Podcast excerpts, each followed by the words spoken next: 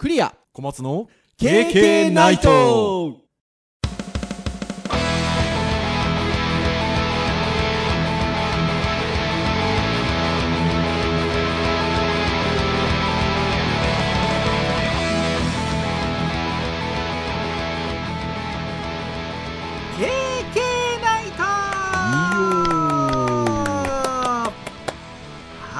いということで第317回の配信でございます。お届けをいたしますのはクリアと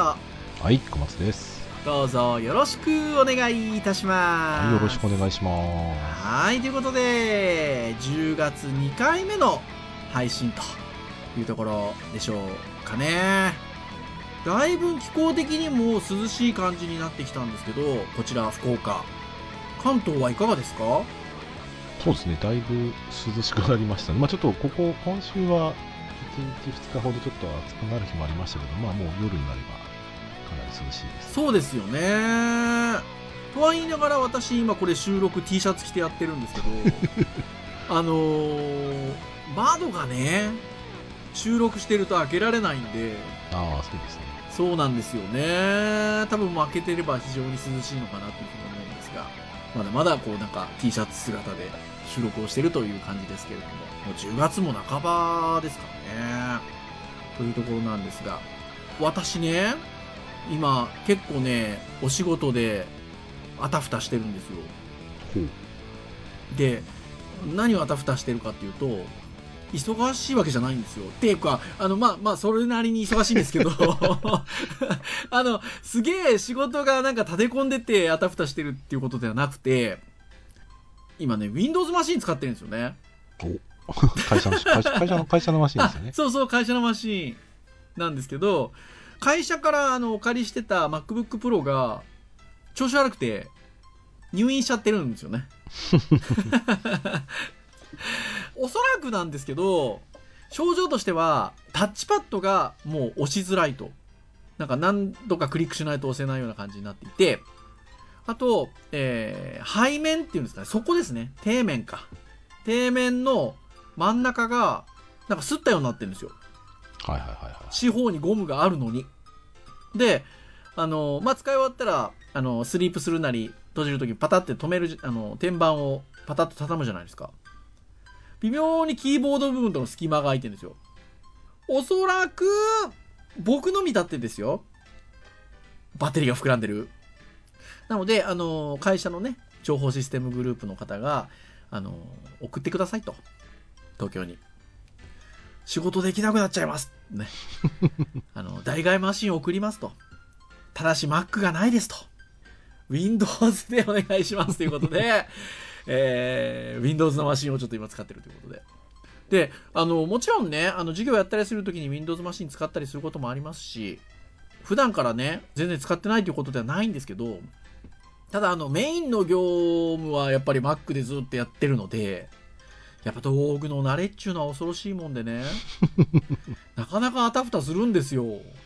まあまあまあまあまあ、あそこにないとかね、ありますからそう。あとね、編集会議で小松先生に、あのー言ってたんですけど、Chrome ってね、Windows 版ってメニューバーないんですね。まあね、上のところにファイルとかっていうのは記載なくなりそうましたね。そう。ねえ。いや、Mac はあるんですよ、普通に。うんなので、あの、ちょっとメニューバーのとこ触ろうかなと思ったらないんで、ああ、なんか非表示の設定になってるなと思って、検索したら、Windows 版の Chrome にはメニューバーありませんと。ほほほほっていう。まあ、なかなか先ほども言った通り、まあ、あの、デジタルアリト大学教室ね、あの、Windows のルームも Mac ルームもありますけど、割と演習系の教室は Windows がメインなので、教室でね、授業やってる時には、まあ毎週毎週 Windows 触ってたんですけど、やっぱ今ね、こういったコロナ禍でオンラインということもあって、自分のマシンで配信してると私 Mac のマシン使ってるので、なんかあんまり意識してなかったんですよね、そういった細々したことも。でもやっぱりあの、人が使う道具っていうことで言うと、ちょっと慣れ親しんでないとやっぱちょっとあたふたしちゃうなっていうのがね、ありましてね。まあ、でも、小松先生はあれですもんね。はい。あの、どっちもバランスよくお使い、普段からお使いになられてるというか。そうですね、僕は会社のマシンが Mac Pro でうん。で自宅で動画とか撮るときは Windows でで、うん大学とかに行くときははい MacBook Air 使ってるので、はいまあ。両方とも使ってますねそうですよね。なので、いやーなんかね、効率悪いなって今感じで、作業してる次第でございますよ。はいそんな中、あれがリリースされたんでしょ？と言いますと ?10 月5日に Windows 11がはいリリースされたようでございますね。そうですね世間的にはそうなってますねねえということであの私は今の冒頭のお話のように、まあ、Windows ねそんなに普段ガシガシ使ってるわけではないのであたふたしてますよっていう話なんですけど Windows 自体が11がリリースになったということではい、えーちょっと話題になっておりますという感じなんですが。ちなみに小松先生 Windows 11は試しで触られたとかなんかそういったことあったりするんですか？うんまあ YouTube で紹介動画をちょっと見たぐらいですね。あの、まあ早速入れようかなと思ったんですけどはい。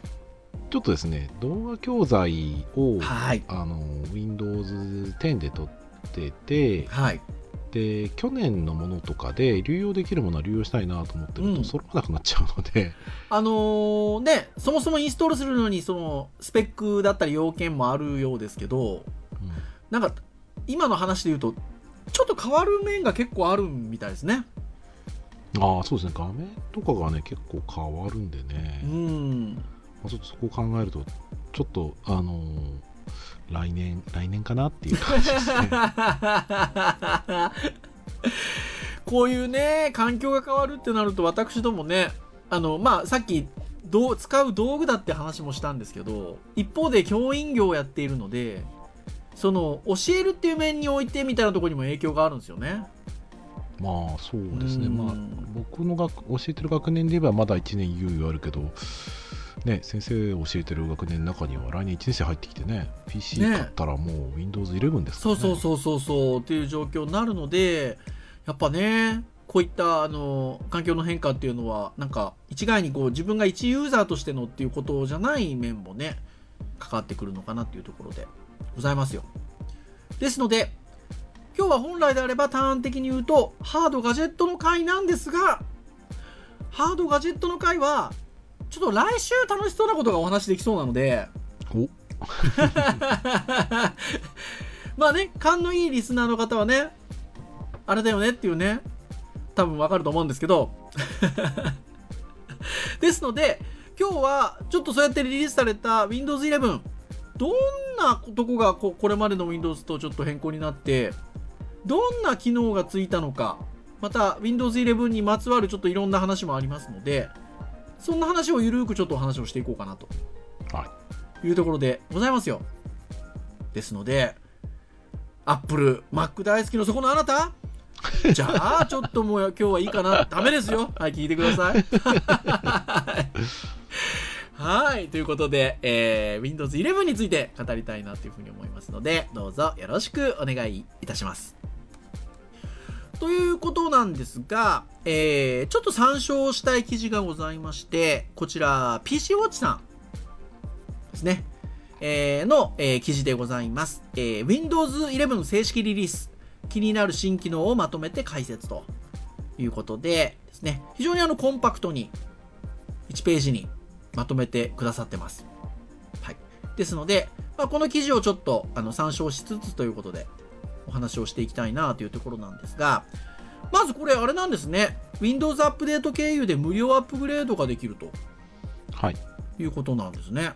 まあ多分期間限定だとは思うんですが、まあ、あ特に書いてないんで、まうんあしばらくは猶予期間があるんじゃないかなと思いますというけど、ね、ことですかね。プリインストール PC も各メーカーから発売されているということですね。もうすでにインストールされているものも発売されているということなんですが、まあ、あの、いろんな、あの特徴、まあ、あの、新機能、もしくはこれまでと変更になったことがあって、えっと、まあ、たくさんね、箇条書きで上げてくださってるんですけど、この記事。ちょっとね、目につくところ、ぜひね、皆さんにはあの記事自体もね、ご覧いただきたいので、はい、あの、まあ、目につくるところ、私ども気になるところを中心にですね、お話ができればなというふうに思うんですが、まずは、あの、いわゆる UI っていうんですかね、デザインが結構最新されてますね。そうですね。だいぶ大胆ですね。変 変わりますね。これまでね、あの、いわゆる Windows のあのデザイン言語みたいなところでメトロっていう言葉があったりとか、ましたね。まあいろいろしてたかなと思うんですけど、今回はフリューエントって読むのかな、これ。はい。と呼ばれるデザイン言語で設計されていると。で、これびっくりしましたね。あの、いわゆるタスクバーっていうんですか？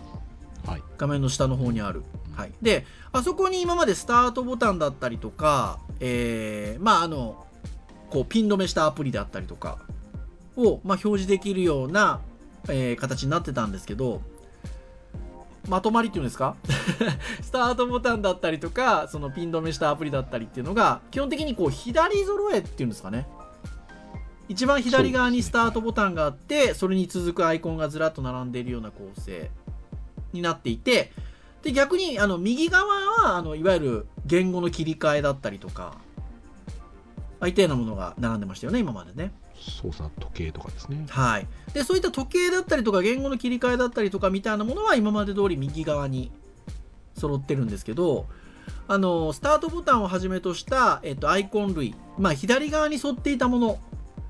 あれらがすべて、えっと、センターリング、中央揃えになったとうん。いうことですね。これだいぶ印象が違うというか、なんか、あれみたいですね。Mac のドックを常に表示をしているような感じのなんか見え方っていうか、そうですね。うんまあ割とそれに近いかもしれないですね。感じの見え方になりましたね。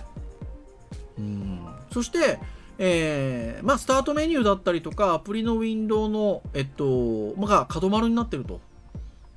まあ、柔らかい印象になってるっていうことで。うんいや、確かにそうなんですよね。総じて、ダイアログボックスとかのウィンドウの角も丸くなってるということで、とても柔らかな印象だなというふうに思いますね。そして、アイコンに関しても、えーまあシンプルでフラットなデザインだったところが、カラフルで立体的なデザインに変更されたと。まあ、そんなゴリゴリの立体感っていうのはないですけど、確かに配色がグラデーションがかかってますね。うん、なんか昔の MacOS のなんか8とかの時代にこういうアイコンを僕はうん使ってた記憶があります、しますよね。で、形だけではなくて、色でもアイコンを区別できるようになってて、ピクチャーは青、ビデオは紫、ミュージックは赤っていう感じで、まあその、主に入れるデータの、まあ内容に合わせた、えっと、フォルダの色の違いが設けてあるということで、うんまあアクセシビリティと関係していると、まあ配慮をしているということみたいですけどあね。なるほどね。うん、まあでもそれは確かに直感的に見てどういったデータを入れていこうかなっていうのは分かりやすいかなっていう感じにはなってますかね。あと設定の画面なんかも、えーもう文字ベースに切り替わってるっていうことで、で、えーまあそういった設定の画面なんかの、えっと、アイコンに関しては線画のシンプルなスタイルになっているということでうん、まああの本当になので場所によって、まあこの記事にも書いてありますが、まあデザインが使い分けられていると。そういったこう設定のところにある見出しの横に添えてあるようなものはもう線画で極力シンプルにと。で、えーまあ、データなんかが入っていくフォルダみたいなものは逆にちょっと今までに比べると立体感のあるカラフルな感じのデザインに変わってきてるとうい。うことですね。まあ、センタリングされること自体はそんなになんか使いやすい使いにくいっていうのはないかなっていう気はするんですけど多分でもこれあれですよねそのいわゆるタッチ端末系のものとのあの共存というか確か Windows 11ってどっちもいけるんじゃなかったでしたっけ？あー違いましたっけ？ねそん。そんな機能ありましたね。なんかうんデスクトップ UI 的なやつがなんかありましたね。多分なんかそんなところなので、まあ、中央に統一したのかなって気はするんですけどねまあでもあれじゃないですか。いわゆるそのこういうそのアプリとかのこういうホームボタンみたいなうん。感じの意識してるんじゃないでうすか、ねん、いや、だと思いますね。共通化していってるのかなっていうふうには思いますけれども、ただ、あの、へえと思ったのが、そのタスクバーが下にしか置けなくなったみたいですね。そうこれはね嫌なんですけどね僕ねいや、そうですよね。小松先生なんかはあれなんでしょ？いわゆるあのディスプレイを複数台使ってらっしゃるので、ちょっとこっちの画面はタスクバー下で、こっちの画面はタスクバー上でみたいな、そうそう。そうちょっと調整されてたんでしょ？まあそれもあるし僕はやっぱもともとねパソコン使い始めが Mac だったのではい。で Mac が最初やっぱり上にあったのででそれからずっと Windows であ移動できるんだと思ったら基本的には上にしてるんですよ、はい。で下には僕はあれなんですよ。あの Mac と同じようなドックのアプリ入れてるんですよ。ああ、別にアプリをね。はい、拡大縮小とかするアイコンを収納できるものを入れてるので、うんうんだから普段 Mac とあんまり変わんないような感じで使ってるんですけど、うんはい。まあそれが使えなくなりそうだなってそうですね。下に固定ということで、上も無理だし、左右も無理ということみたいですね。まあタスクバーに突っ込んでいくしかないですかねうーん、かなっていう感じはしますね。うーん。というところですね。そして、まあ、スタートボタン、えークリックする、タップすると、まあ、あの、タイルって呼ばれるような表示が、ね、Windows 10であったと思うんですけど、まあそれも廃止と。うんそうですねあの、うん今 Windows 10の方で Windows ボタンを押すとうん。なんか左側に最近追加されたものとか使用されたものみたいなのがリスト表示になってその右側にあの、まあ、パネルと呼ばれてるそのなんだろうタイルかタイルと呼ばれてるようなものがはい。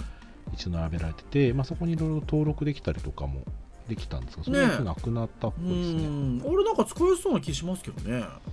うんまあまあ僕はあんまり利用してなかったですけど、まあ、多うん分人によってはあそこ使ってたでしょうね。うーんというところなんですが、まあ、それが廃止と廃止ということで新着情報などアプリの状態はどのように確認するかというと通知とタスクバーのアイコンに表示されるバッジさらに一部のアプリでは口述するウィジェットに頼ることになるとウィジェット。うことですね。ふんふんふんふんなんかこの辺りもやっぱりあのいわゆるスマートフォンタブレットみたいなモバイル端末タッチ端末との共存でっていうことの選択のような気がしますけどね。まあ見せ方とかアクセスの仕方、まあアイコンの見せ方はまあそうですね。そんな感じしますね。うん感じがしますよね。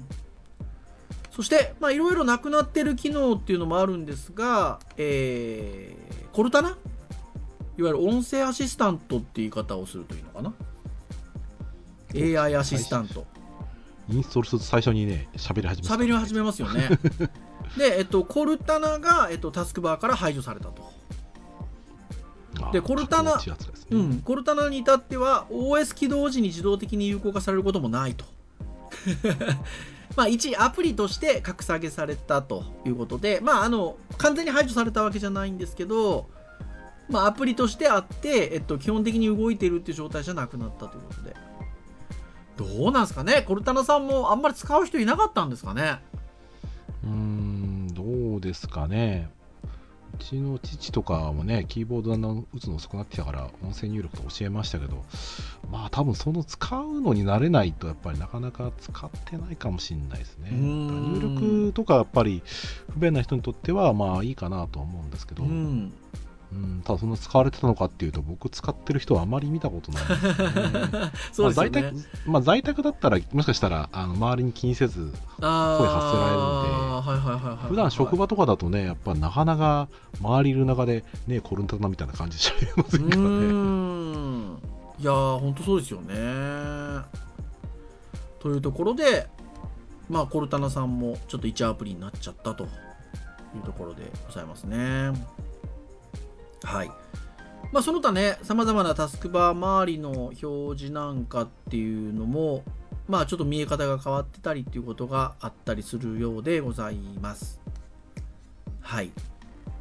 そして、えーウィジェットっていう話がありましたけれどもえーまあ、10日ポップアップされるような形で表示されると。で、ウィジェットは2つの役割があるということで、1つはアプリの情報の表示ということで、まあ、先ほどタイルが、タイル表示がなくなったっていうことなんですけど、えーまあ、アプリの情報の表示をウィジェットがしてくれると。アウトルックカレンダー、タスクなどの情報を表示できるようになっているということですね。うんそしてもう一つは天気やニュース、エンタメなどの最新情報を入手するための機能ということで。これはもうあれですかね、タイルのところに今まで出てたんですかね。うーんなんかそうですね。なんなんなんて言えばいいんでしょうねこれ。まあまあまあそのウィンドウの中に昔ウィジェットあって配信になってデスクトップウィジェットが配信になって、うん。で今度はまあそのウィンドウ内に復活したみたいな感じの印象ではありますですよね。うんまあ、素早く表示できるのがメリットかというところで書いてありますね。うん、そして、スナップっていう機能がつくみたいで、Windows のスナップ。これはなんか僕面白いなと思ったんですけどね。はいはいはいはいそのデスクトップに、えーアプリの、まあ、ウィンドウを、えっとまあ、左右上下の指定した位置に自動的に配置することができると。いうことみたいで。でさらにその、えっと、スナップグループって言ってスナップした状態でなんか保持できるみたいで。うーん。なのでアプリ単独で開くもしくはスナップしたグループどちらのウィンドウをアクティブにできるかも選択できるということでなんか割と使い勝手が良さそうな感じはするんですけどね。うーん。そうですね。こう画面とかにねこう左端に持ってったりとか右端に持ってったりしたら50%のサイズとかで、うん。あの自動的に配置してくれるような機能がねもともとあるは。あるんですよね。うん。でもまあ確かにそれが4分割で、えーさらにその上下に何を置くか左右に何を置くかとかで右側の上右側の下とかにどう置くかみたいなのが、うん。まあ、セットとして用意されてうん。いてでそれに置くっていうことができるようになるので、うん。特に大きい画面とかでね作業あそうそうそうそうそう。非常に良さげなそれ言おうと思ってましたこれ結構画面大きくないときつくないかなって思って今、うん。まあ見てたところではあるんですけど便利かなっていう感じですね。タスクバーからスナップしたグループにアクセスすることができると。いうことですね。た画面縦でちょっとそれ使っ使いたいです。ああいいかもですね。はいはいはいはい。あと、えー Windows のあ Windows じゃない。Windows の最小化最大化。これについてはアニメーション効果が Windows 10よりも強めになった印象ということで。これどんな感じなんですかね？ああどうなんでしょうね。まあアニメーションってやっぱいいとこと悪いとこあると思ってて、うん Mac なんか普段使ってる時って僕仮想デスクトップすごいよく使うんですよ。はい、あの3本指でピッてやって、うん。あの超使います僕も。仮想デスクトップで3面で、はい。サブディスプレイでも3面みたいな感じで使って、でそれで、まあ、そのひ開いてるものをわざわざ開くんじゃなくて移動することでアプリを切り替えるってことを割とよくやってるんですよ。で実は Windows にもあるんですよ。うん。でそれショートカットで切り替えられるんですけど、うんあの切り替え方がねあのアニメーションとかあんまなかったんですよ。はいはいはいはいはい。だからパチッパチッと切り替えてるから自分がそのアニメーションでね横に移動したりすると位置関係がその動きによって把握できるんですけどはいはいはいはいはい。あのパパパって切り替えられるとその自分で記憶ができないというかうん。どっかの画面にあったよなっていう探し感じになっちゃうんですよね、うんうん。でそれがまあ Mac でもなくはないんですけど、うん。それがアニメーションとかと、まあ、そういうセットになるんであれば、うん。アニメーションは歓迎したいですし、うん。まあそうでなければ別に Windows の最小か最大かアニメーション効果はどうなんですね？人によってはいるんですかね？僕はいらないんですけど。ねだからタスクバーのアイコンに吸い込まれたりアイコンが飛び出してくるようなイメージを若干感じさせると、まあ、ただ MacOS 的だけどもそこまで効果が強くないということで。うーん。まあ軽くっていう感じでしょうかね、まあ意識してるんですかね、うん意識してるんですかね。そして、えっと、チャットが搭載されると。いうことなんですけどはでもなんか個人向けのチーム数がベースになってるようだということで、えーまあ、いわゆるもう WindowsOS の、えっと、機能としてマイクロソフトアカウントを使って文字のチャット、音声チャット、ビデオ通話などが利用できると。いうことですね。まあ、特にね、他で使ってない人からしてみたら、まあそういうのは最初からあっていいんでしょうね。う。ん。ただあれですね、法人向けの Teams とは別のツールだと。いうことで、うん。Teams のウェブ会議に参加することができないと。まあセキュリティのところから言ったら、まあそうでしょうね。うん。あくまで個人向けマイクロソフトアカウントを使った家族と友人とつながるためのツールと言えるということなんですけど、はい。まあ、これを受けてなのかどうかっていうことがあれなんですが、あのいわゆる Windows 11で、えー廃止になっているものっていうのがいくつかありまして、まあ、そのうちの一つがさっき言ったコルタナだったりしますしあとは、えーインターネットエクスプローラー。はもう無効になり使えなくなるというところで、えーエッジのね、インターネットエクスプローラーモードを使うことになるのかな ?i っぽく使いたい場合は。はい。ということで、えっと、ブラウザはエッジに一本化するっていう感じなんですけど、それ以外にも、えー、スカイプがプリインストールとかクリーンインストールが今後されないとはい。いうことで、アップグレードでは削除はされないけれどもっていうことみたいですね。まあ、もともとプリーンで使ってる人ってね、多分相当少ないっていうか、僕の周りはやっぱりどうしても仕事関係で使ってる人が多いから、はい。あんまり見ないんですよね。そうですよね。まあ最近こそね、やっぱりリモートワークになってから、やっぱ Zoom だったりとか、Teams、ミートみたいなものは使えますけど、うんスカイプはね、やっぱ使わなくなっちゃいましたね。そうですよね。もともとこの KK ナイトもね、今、あの、ズームでやり取りして撮ってますけど、その前はスカイプでしたからね。Windows 7で、そうですね、ねえ、時代を感じますよ。うーん。というところで、まあね、スカイプがプリインストールされたされなくなるということで、まあ、一方で、なので、まあ、標準の機能として、チャットというもう機能が、えー個人向け Teams のベースに入ってくるということでございます。はい。まあ、1対1での会話に加えてグループを作成することで、家族やサークルなど複数ユーザーでの利用も可能であるということですね。うん。う ん微妙だな。微妙ですよね。いや、まあまあまあ、もちろん、うん、使う方はいるんでしょうけど、うん相手あってのものなのうで、ん、もう今チャットで言ったらね、一般の人は僕もスマホでいいんじゃないかなって気がするはいはい。いや、本当そうですね。でビジネスとか仕事とかになった場合には、まあ、インフラ側で全員ね、それにととともかく、最初から言ってるその個人向けのセキュア的なところがね、あまり、うん。あの、設定が個人向けなものに関しては、多分会社も使わないので、うんターゲットに対してその使う、使われ方が狭さそうだなっていう感じ、ちょっとうん。感じちゃいますけどね。確かにするする。はこれね、またね、そのスマホとなんかつながれたらまた話はあるのかもしれないい。。はい。スマホ側はさすがにこれのアカウントでアプリ使うのかなって感じはありますからね。うん確かに確かに。ねえ。まあ、どんな感じになるのかなっていうところはちょっと、こう、様子を見ていきたいなという感じですけれども。まあまあ需要はあるんでしょうけどね、うん僕の周りは感じないですけどうね。んそして、えー刷新されたマイクロソフトストアということで、マイクロソフトストアのデザインが変更されているということでございますけれども。うん。っていうことですね。あんまり Windows、マイクロソフトのストアってあんまソフトそうそうそう、そうですよね。なんかそんな感じするなと思っておりました。まあ、公式からね、一応落とせるっていうのは、まあ、ある意味、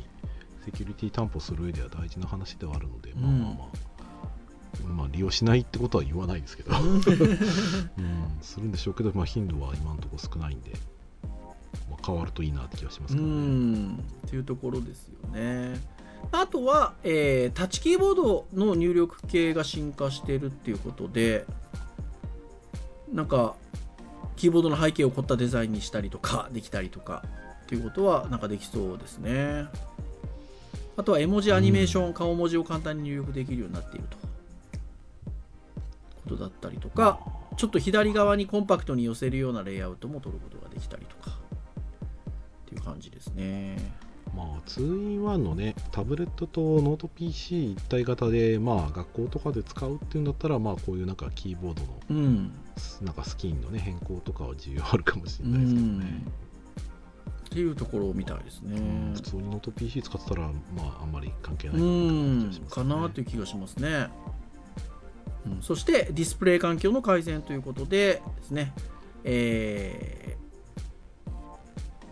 まあいろんな、えー、と使い勝手の向上があってまあ、例えば具体的にはということで外部ディスプレイの接続とアプリの配置を関連付けで制御できるようになったということで、まあ、外部でディスプレイつないだ状態で表示していたウィンドウを記憶することが可能だと。で外部ディスプレイ外すとその外部ディスプレイで表示をしていたアプリを自動的に本体側に移動させると。で、えーまあ紐付け記憶しているのでまた外部ディスプレイつなぐと、えっと、その元のアプリを外部ディスプレイ側に自動的に表示できるようになっていると。いうことで。この辺りはまあ便利は便利ですよね。うそうですね。ん。今の。小松先生今3台前にディスプレイありますからね。まあ主にはそういったところですかねうん、まあそうですね。変わったとこうんろ、機能的な面で言うと、そういったところが一覧挙げられてますね。ですねあとはそのなくなったもので言うとさっき挙げたようなコルタナがまああのいわゆる起動時に立ち上がらなくなったりインターネットエクスプローラー使えなくなったりとか、まあ、スカイプっていう感じなんですけどこれがつくんじゃないかって噂されたものがつかなかったっていうのもあるみたいでえっと Android アプリが動かせるんじゃないかっていう話があったみたいですねろまあ、6月の発表の時点では動くって言ってましたからね。ただ、ん10月の5日時点でストアには乗らないっていう話ですね。うん、Windows 11、10月5日提供する段階では、えっと、Android アプリが利用できるという機能が、まあ、含まれてないと当初ということですね。なので、まあ、あの今後利用できるようになるのかどうかっていうのはちょっとまだ、まあ、わからないですが、まあね、使えれば便利は便利ですよね。そうですね。便利だし、ものによっては、やっぱりこうディスプレイで遊べるものもあるでしょうし、Windows にはい。うんで、まあ、キーボードとかね、使い勝手良くなるアプリもあるでしょうし、うん、どうなんでしょうね、配信者の人とかはもしかしたら あの使い勝手あるかもしれないですね。確かに確かに。まあ、配信者の人は大体もう Mac とね、iPhone でしょうけど ね、大体ね。ねえでも面白いですねそのなんかその Mac の方でねあの iOS のアプリが動くみたいなっていうのはなんか同じあの会社なんでっていうとおかしいですけど、うん Apple なんでわかるんですけどね Windows は Microsoft でね Android は Google さんですけどねどういう経緯なんでしょうねうん、そうですね。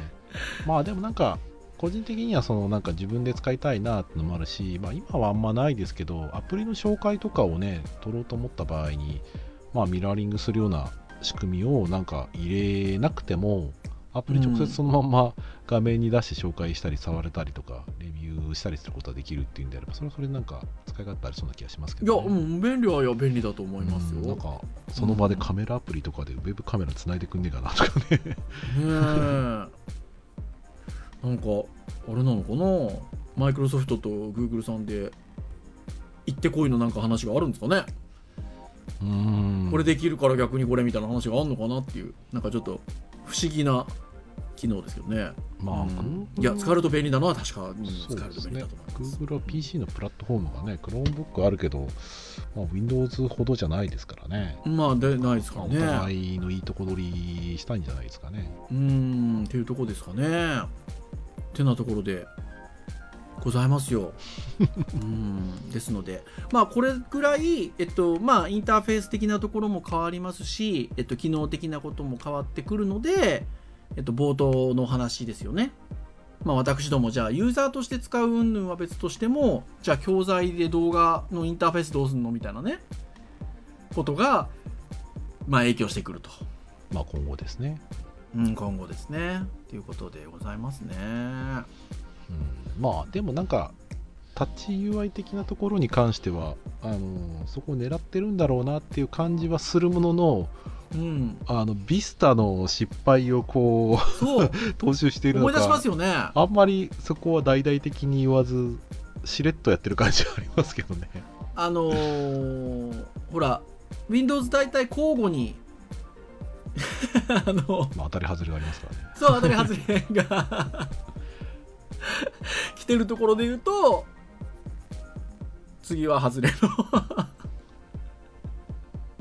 えどうなんでしょうね。のねえ。ビスタどうなんビスタじゃないのか。あれ 8, 8って名前何でしたっけ？8は8でしたっけ？8は8ですね。そうか。僕ちょっと1個前に言ってましたね。だから XP が出てビスタがダメで7が受けてうん。で8がダメで、8がダメでで10ですよ。そうですね10ですよね。うん。そういう意味だと、まあ、僕はそういう意味だとその8の時にねメトロ UI とか、あの出て割と頑張ろうとしてたけど、まあ、ちょっとまだ時代というかユーザーと時代がうまく噛み合わなかったなって感じはしていたので。はい。まあまあそういう意味だと10を超えてそれがいよいよ 11であの踏襲されるんじゃないかなっていうところで。まああの時ほど悪くはないんじゃないかなって気はしてますけどねそうですね。まあでも、うん。クリアなんかそん先生が最初に話したようにあの古いものでも一定の慣れは武器になっちゃうので新しいもはい。のプラス慣れがないものっていうのは劣ってしまうことはまあまず否めないので、ああそうそうそうそうそうね。うん、だから多分タスクバー固定とかは多分いろいろと言われるでしょうね。言われそうですよね。解約だってね。それはまあ慣れスタートボタンなんかかもね今回そのあの他のアイコンとともにセンタリングするって話なんですけどそもそもスタートボタンなくした時もあったじゃないですか。ありましたね。復活しましたけどね。もうもう大ブーイングで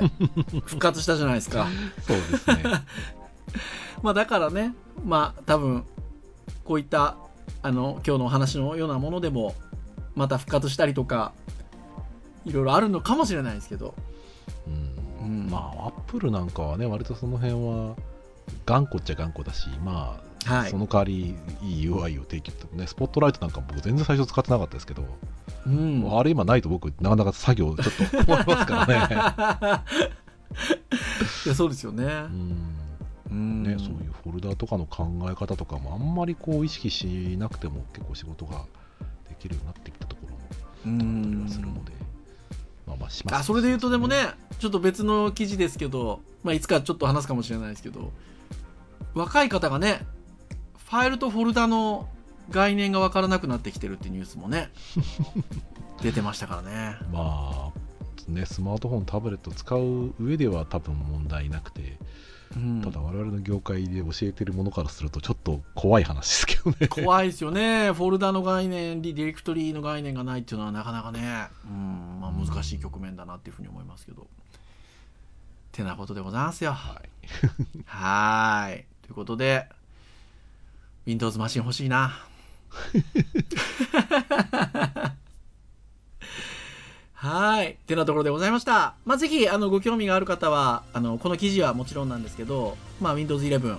触ってみられるのもよかったんじゃなかろうかな、というところでございます。はい。はい。では、以上といたしましょうかね。KK ナイトは毎週木曜日に配信をいたしております。公式サイトアクセスをしていただきますと、プレイヤーがございますので、直接ですね、私どものポッドキャストの公式サイトで聞いていただくことができます。最近は Google ポッドキャストなんかでも聞いていただくことができるようになっておりますね。ただ、購読登録サービス等々で登録していただくと、配信されるや否や、ご使用の端末にダウンロードされますので、お好きなタイミングで聞いていただくこともできますよ、ということでございます。まあ、いろんなテーマでお話をしておりますので、興味のあるものからながら聞きでも結構でございますので、聞いていただけると私ども大変嬉しゅうございますと。いうことでございます。はい。はい。それでは以上といたしましょう。お届けをいたしましたのはクリアと、はい、小松でした。それでは次回